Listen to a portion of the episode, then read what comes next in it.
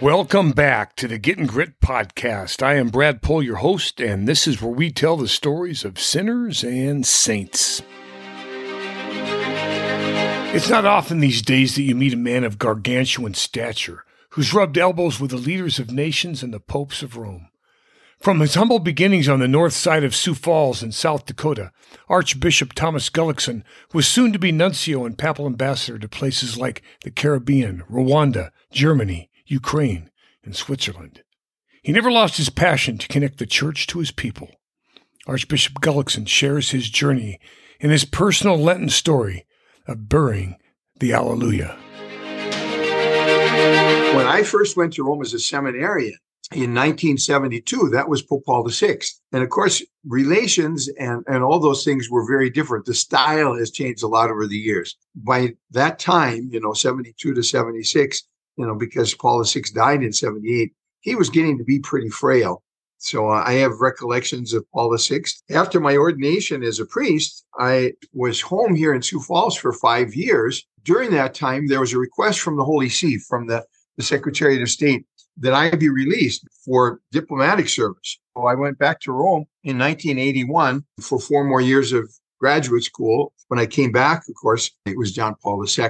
I got to know him over the years. Uh, he was a, a, typical a Polish tease. You know, he'd tease you over different things and make try to throw you off balance, but in a very lovable, fatherly or grandfatherly kind of way. Uh, I knew Pope Benedict even better because of my over eight years in Germany and other contexts that I'd had with him. And so anytime I saw him, you know, we already had an understanding. And so we cut cut to the chase right away in terms of whatever it was that we had to talk about. Very much venerated and respected him. Um, Pope Francis, of course, I've known him too. He doesn't quite understand me, but that's all right. We'll forgive him for that. And then I started diplomatic service in 1985. And so basically since 81, I've been I've been gone from home and been traveling the world. From 85, when I went to Kigali, Rwanda, uh, until I was named nuncio for the, the Caribbean in 2004, I was kind of gaining experience in, in different places and and all that kind of stuff, and allowing them to kind of look at me and see whether or not they could risk investing that kind of responsibility. So they did. And I was ordained a bishop also. Then, as a nuncio, as an archbishop, as a papal diplomat, as an ambassador to the Holy Father, I spent six years in the Caribbean. I had what was called the Antilles Episcopal Conference, which is more water than it is people. It's a huge Bermuda Triangle extending from Bermuda to Cayman all the way down to French Guiana with 12 sovereign nations, British, Dutch, and French territories, and so on. I, after I had done six years there, and I basically spent my time there, besides helping the Holy Father to name bishops when needed, kind of informing him on the life of the church in that part of the world, in those countries. Then I spent uh, four years in Ukraine after after the Caribbean, and that was uh, that was 2011 into well till 2015. And that was right when Putin made his first advances and took over Crimea and started invading the east of Ukraine. So it was a very, very interesting time. And those were very, very good people. And I was the Pope's representative there and I did as best I could.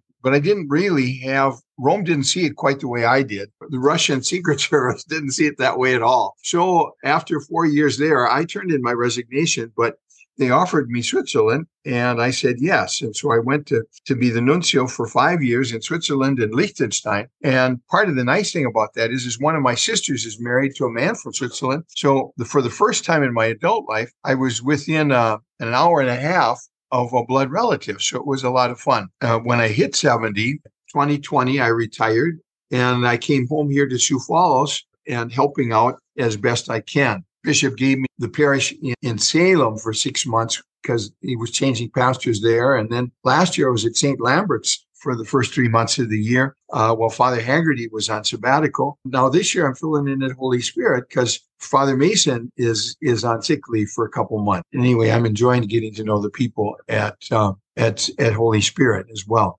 Basically speaking, you know, I've gone from being a you know kind of a and sort of an important person in a lot of places to uh, to being you know one of the family here, and I love it very much. I asked the Archbishop if he would share a story about the saying, "We are the Easter people, and Alleluia is our song."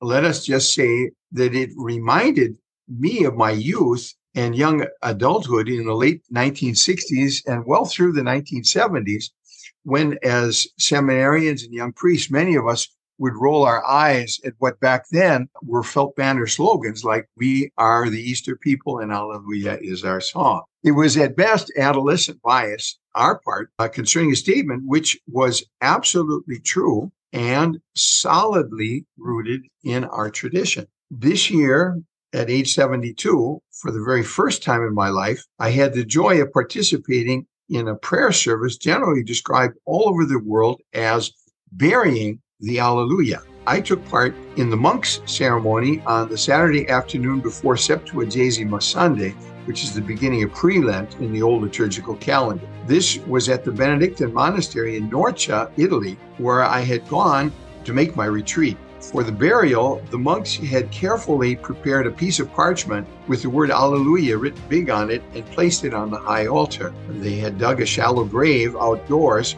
at the edge of the parking lot. Just like at a funeral, Father Prior blessed the placard with holy water and incense, and then we all processed out of out of church. Father Prior carried the placard, and behind the processional cross and candles, we all went singing to the place of burial where the placard was once again blessed together with the grave with holy water and incense and then shoveled in. Um, we returned to church in silence. The ceremony, maybe not exactly in this form, dates back to the Middle Ages in France for sure, where young clerics in religious houses, altar boys of the monastery schools and cathedral schools of their day, did the same, sometimes even carrying carrying a coffin uh, carrying the Alleluia to its grave in, in the church courtyard in a little coffin. Regardless of the ritual form that the burial, it always involved singing the Alleluia, really singing it to death. And that was kind of the sense of it, singing the Alleluia over and over and over again until they got to whatever, wherever the place of burial or, or to the conclusion of the ceremony was. And knowing that then no one would more would hear the Alleluia sung until the priest or the bishop at the appropriate moment in the Easter Vigil. As solemn as our liturgy can be and should be, there's also to our praying and living life in the church and in its uh, in its worship, there is a playful aspect to it. As we were going back to the church, there were some families with children who had come to assist at the ceremony at the monastery there in Norcia. And I just said to, to the little kids, I think it was a couple of little girls, I said, Can you figure it out? 72 years, years old, and this is the first time I've ever been at the burial of an Alleluia. I guess uh, by way of a comment, it it sort of underlines the importance of that song, of that word for us as Catholics in terms of its significance. And doing something or deciding that for at least 40 days we're going to deprive ourselves of that is really quite something. It was probably St. Gregory the Great who extended its use in Rome to all Sundays except those of Lent.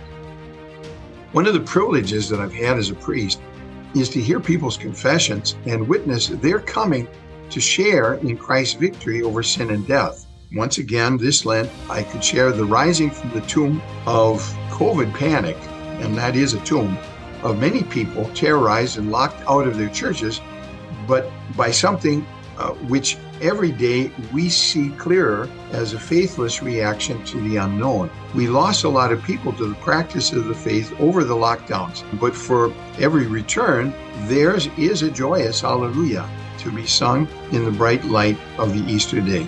Yes, we are an Easter people, and hallelujah is our song. As Paul told the Corinthians, if Christ has not been raised, then our faith is in vain. The acclamation of the word Alleluia is man's most ancient expression of devotion, the true believer's primitive credo, primitive doxology.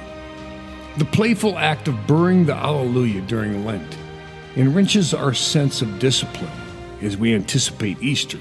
It's a kind of fasting, letting the Alleluia lie dormant before the burst of joyful affirmation of the resurrection. When we proclaim with loud voices, Alleluia. He is risen. He is risen indeed. Ain't it so? This is Getting Grit signing off. Happy Easter to you all. Dominus Vobiscum.